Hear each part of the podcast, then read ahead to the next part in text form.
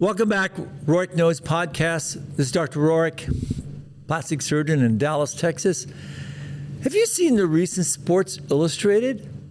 Well, guess who is one of the models? The one and only Martha Stewart.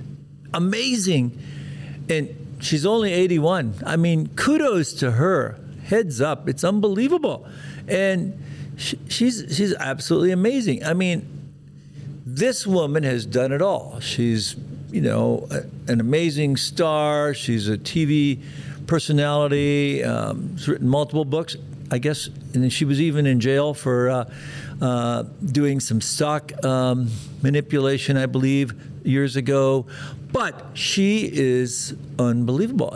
I my hats off to her. I mean, she is somebody that not only has done it all, but she is fearless. So I think she's an incredible role model for men and women just to say, hey, you know what? I'm who I am and I don't care.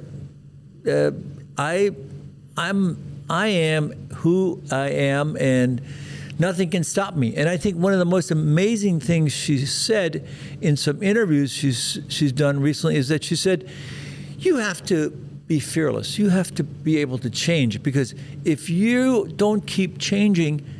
You're not going to go anyplace, you know. And if you're not changing and morphing and being better, you're you're not going anywhere. In fact, you're you're dying. So she is definitely embraced that. I mean, to be on the Sports Illustrated cover at 81, she looks fantastic. Now, of course, she's had plastic surgery that she's talked about, and and I think it's actually been pretty darn good plastic surgery. We always talk about bad plastic surgery, and but whoever has done her plastic surgery, especially her recent facelift, I think it's quite quite dramatic and, and well done because her face looks normal and non distorted. And I think that's so kudos to the plastic surgeon that did this because that's good plastic surgery.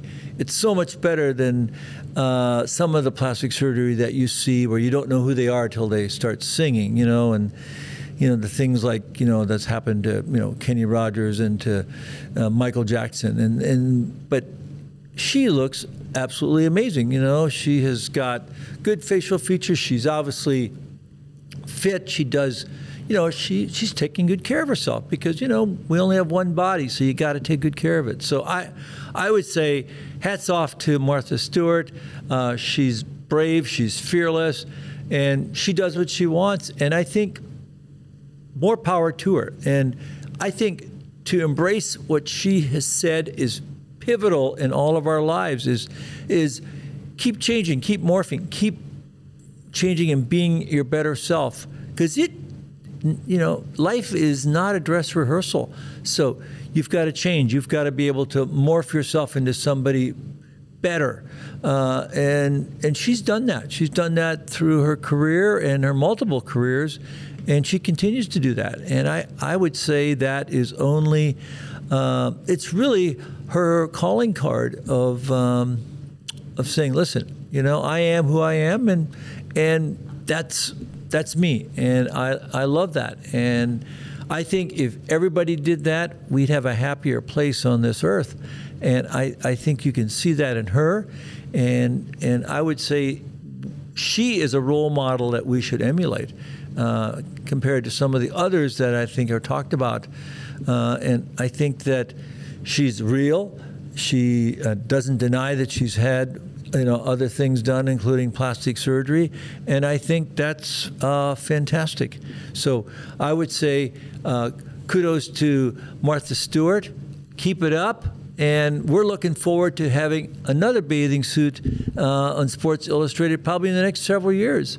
So, leave me your comments and thoughts about uh, about this, about Martha Stewart, her her ability to her can-do ability, and most importantly, her willingness to keep changing every phase of her life. I think she is definitely purpose-driven, and if you're purpose-driven at 81, you're going to live a long time. Enjoy. See you next time.